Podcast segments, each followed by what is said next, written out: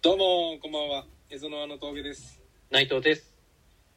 この番組では北海道で視野を広げる人とつながるをテーマに活動する有志のコミュニティ蝦夷の輪の活動の一つとしてメンバーやゲストをお呼びしてその方の隠れた一面や楽しく働くコツなどをお話しするものですはい。というわけで、2週間空いてしまいました。飽きましたねはい。そして、寝雪になるのかっていうぐらい寒くなりました。急に雪降ってね雪降りました。はい。まあ、世間話はこんなところで。というわけでですね、はい。今日のゲストは、歌代隼人さんです。よろしくお願いします。こんばんは、歌代隼人です。よろしくお願いします。お願いします最初はですね、ちょっと自己紹介してもらおうと思うんですけれども、今日はその歌代さんと、あの、ヒッチハイクと仕事に通じるマインドセットというテーマでお話ししていこうと思います。それでは本日もよろしくお願いします。よろしくお願いしますお。願いしますじゃあ最初に、あの、はい歌代さんがどんな人なのか教えていただいてもよろしいでしょうか？はい、えーと、まあ、趣味でギターを弾きながら歌ったりしてる、まあ、仕事は建築を今やってますね。あのーまあ、今年一級建築士の製図試験、まあ、二次試験を受けて、えーと、クリスマスに合格発表を心待ちにしているおおワクワク野郎です。おー、クリスマスなんですね。そうですね、クリスマス、まあ、最高のクリスマスプレゼントがもらえるかなっていう感じですね。いや本当に祈ってますよずっと頑張ってる姿を SNS で投稿されてるのを見ててかなり自分も勉強に対しては勇気やなん自分も頑張んなきゃなみたいなのをいただいてたんでなんかツイッターとかで結構峠さんから、あの、いいねをもらって、なんかあの、まあ、いいねの、やっぱ数とかじゃなくて、こう、そのリアルな知り合いからのいいねってやっぱこうすごい、あの、頑張ろうって気持ちになりますよね。いやもう応援してましたからねありがとうございます。歌代さんのツイッター知らないです。あ、ツイッター、まあそんなに別にその宣伝とかしてないんで、まああの、大したこと大したこともつぶやいてないし、まあツイッターは割とあの、どちらかというと情報を収集するためのツールだと思ってるんで、あ、なるほど、なるほど。一番苦手なんですよ、ツイッターが。あの、何つぶやいていいのかよくわかんないっていう。峠さんは時々つぶやいてますよね。僕はもう誰に聞いてもらいたくもないようなことをつぶやいてます。あーまあ、なんか独り言っていう感じですもう独り言ですね。まあ、ツイッターあの、2010年ぐらいかな、もう10年前ぐらいから登録して、もう早い。こうやってるんですけど、まあ、すごい、最近すごいあの、ツイッターになんかこう参入してきてる、なんかビジネスパーソンとか多いですね。多いですね。まあ、マーケティングツールですね、完全に。インスタと。ですね。なんかそういう感じで使ってる人が多くて、で、あの、なんだっけな、あの、ツイッターで、札幌のなんか不動産の営業マンの秀吉さんっていう方がいて、その人を今年の初めぐらいにフォローして、その時、フォロワーが確か800何人だったんですけど、なんか半年ぐらいで2万人になってたんですよね。ねすごい。なかなかすごい、その人のあの営業のなんかこうブログとかも読んでて、その時にあの、自己紹介をするときに、その、うん。フルネームを言うといいみたいなことが書いてあって、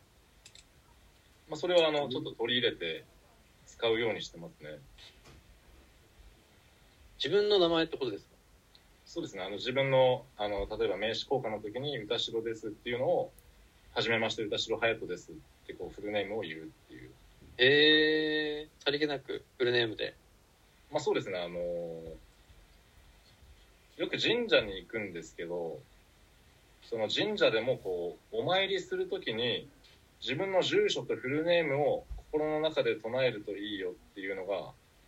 まあ、うちの奥さんからの教えで、へえそれに通ずるものがあるなっていう。厄払いみたいですね。厄払いなんですかね。ちょっと厄払いはあんまりよくわかんないんですけど、あの、まあ、うちの奥さんが、あの、神社の神主の家系、まあ、血を引いて、で、実際神社好きで、その、よく神社行ってるんですけど、まあ俺ももともと神社好きで、それでその、まあ今まで知らなかったのが、神社にこう、何かお願い事をした後に、その、まあ、願いが叶ったり、何か結果出た後にちゃんとお礼参りに行くといいっていう話があって、お礼参りって神社にしたことあります？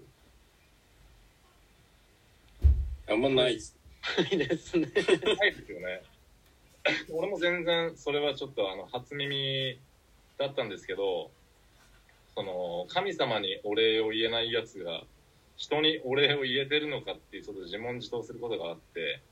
えでもー、えー、神様にお礼を言えるようになろう。そうすればおのずと人に対しても何かお世話になった後にお礼を言えるようなこう、まあ、習慣化ですよね。習慣化できるような気がして、それはちょっと心がけてますね。なるほど。そういうことですね。まあ、今あの出張が多くて結構そのうんうん。出張現場の近くの神社にこう、まあ、工事が始まる前とか、まあ、始まってすぐの頃にちょっとそのお参りして、まあ、無事工事が最後まで安全に終わりますようにっていうお願いをしてで工事が終わった後にまたお参りに行って、まあ、無事に終わりましたありがとうございますっていうことはするようにしてますね。まあ、結構その神道神の道と書いて神道っていう考えは割と、まあ、自分の中にあって、まあ、それと通じるのかちょっとわかんないんですけどあの、まあ、昔ヒッチハイクで旅をしてた時に沖縄で出会った、まあ、同世代の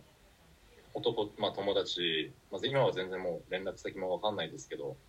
その人がそのやっぱりヒッチハイクをしてるやつでそのヒッチハイクでこう、乗せてくれる人がなかなか現れない時に、いい方法があるんだって言ってて、あのーまず先に乗せてくれてありがとうございますっていう、先にお礼を言うっていうことをやると、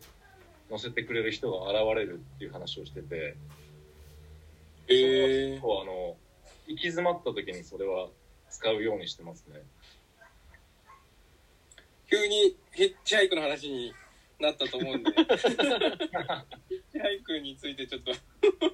ヒッチハイクのやり方も気になるんですけど、ヒッチハイクされてたってことなんですよね。あヒッチハイクしてましたね。まあ多分750台ぐらいは乗ってますね。面白いですか。ヒッチハイク、いつしてたんですか？ヒッチハイクしてたのは、今36だから、まあ12、3年前ぐらいですかね。23、4、23、4、5ぐらいの時ですね。うーん。なんかきっかけとかあったんですか？きっかけは、なんだろう、あの、その頃結構高橋歩さんっていう、あ旅人兼、あの、作家の方の本が、ちょっと自己啓発書っぽいところもあるんですけど、その人の本を読んで、まあその、冒険に出たいみたいな。あ、わかる。峠さん確かそうですよね。高橋歩さんの本。好きなんですよね。ラブフリーですよね。ラブフリーの本が。ラブフリー、そうですね。そう、その話は、あの、したいなと思ってたんですよ、ずっと。すっかり忘れてた。そういうことだったんですね。それでヒッチハイク、まあ、冒険的なところにチャチャレンジしたくなってったって話なんですね。そうですね、あの、遡ると、高校3、あ、高校じゃないや、大学3年生の時に夏休みに実家に帰って、で、その、車の免許取り立て、まあ、大学2年か。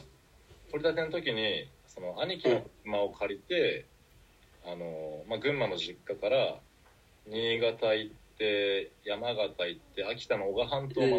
でまあ、一人旅して帰ってきたっていうのが結構その、旅の楽しさに目覚めたって、う